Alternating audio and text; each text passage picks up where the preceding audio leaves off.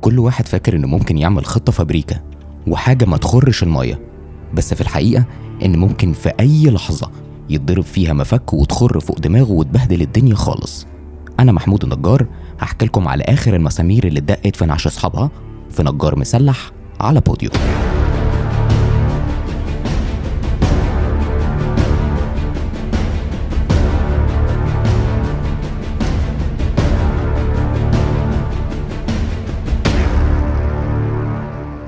أكيد وأنت رايح الساحل في مرة حصل لك موقف عكنن عليك.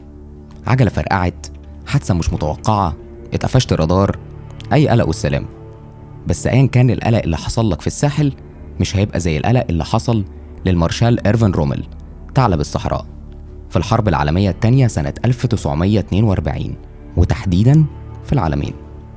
بس خلينا الأول نعرف مين رومل ده.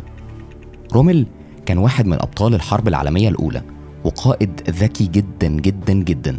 حصل على وسام الفارس الصليبي الحديدي وكان معمول له بروباجندا كبيرة قوي في ألمانيا بسبب إنه صديق مقرب لجوبلز وزير الدعاية النازي.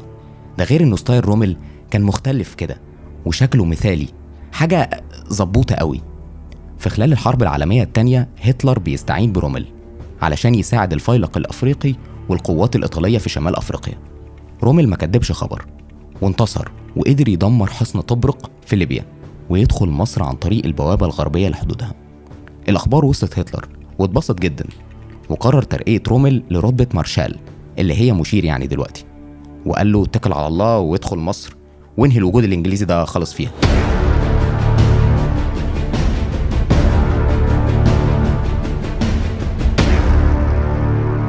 القوات الإنجليزية في مصر في وقتها كانت مرهقة جدا. وقدر رومل يحقق انتصارات عليها وأجبرهم للتراجع والانسحاب وشكل الإنجليز خط دفاع في منطقة العالمين وعززوه بزرع الألغام اللي لسه بنعاني منها لحد دلوقتي. تشرشل رئيس وزراء إنجلترا ما عجبوش اللي حصل خالص وقرر يبعت خيرة جنرالاته الجنرال مونتجومري علشان يكون قائد للجيش الثامن البريطاني. مونتي زي ما كانوا بيقولوا له كان مهووس بحاجة اسمها رومل وكان في خطاباته الحماسية بيقول إحنا لازم نوقف زحف رومل في أفريقيا. وما كانش بيقول القوات النازية خالص بس كان مركز جدا جدا مع رومل. مونتي كان ذكي للغاية وعرف إزاي يكسب وقت علشان يحصل على الإمدادات اللي كانت بتوصله على الجبهة أسرع من رومل علشان العالمين على بعد 100 كيلو متر بس من اسكندرية اللي كانت تحت سيطرة الإنجليز بعكس رومل اللي كان أقرب مينا ليه هو ميناء طبرق على بعد 600 كيلو متر وبنغازي على بعد 1200 كيلو متر ده غير إن طريق الإمدادات كله لبش بسبب هجوم الفدائيين الليبيين عليه. المهم في الوقت ده رومل بيتعب حبتين وبيسافر على ألمانيا وأثناء سفره بيقابل موسوليني ويبدأ يشرح له الموقف في أفريقيا إننا تعبانين والله. وركزوا معانا شوية يا جماعة هاتوا لنا شوية إمدادات. بس موسوليني كان مستغرب إزاي في ثعلب بيتكلم؟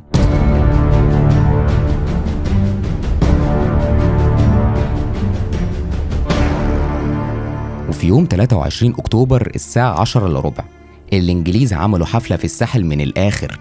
بس حفلة بإيه؟ حفلة بالمدافع. خلت العالمين منورة في عز الضلمة.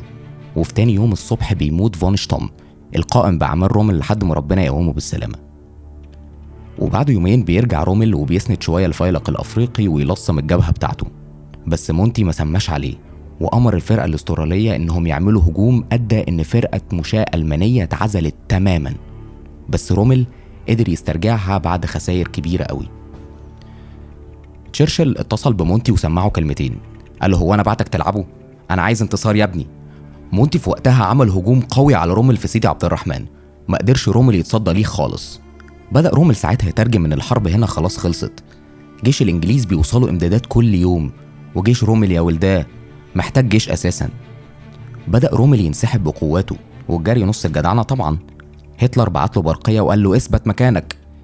رومل تجاهل الرسالة وقال لك أصل ده ممكن ما يكونش رومل وممكن تكون الرسالة متفبركة. هتلر رد عليه وبعت له واحدة تانية بتقول له يا بني آدم أنا هتلر وبقول لك إثبت أنا هبعت لك إمدادات. الإمدادات الإيطالية بقى وهي في البحر البحرية البريطانية بتغرقها. رومل قال لك يا روح ما بعدك روح الناس دي بتلعب. وانسحب لفوكا في ليبيا. مونتي فضل يطارد رومل والفيلق الأفريقي لحد مدنين في تونس.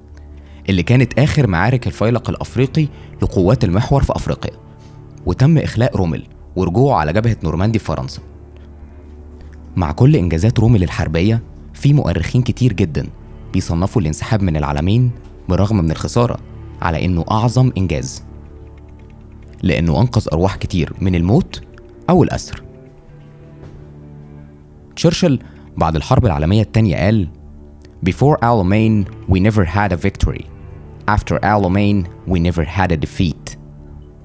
وفعلا معركة العالمين في الساحل الشمالي هي اللي ادت أمل للحلفاء وكانت أول جول في الريمونتادا على هتلر والفوز بالحرب العالمية الثانية مونتي ضرب مفك في خطة رومل للسيطرة على مصر.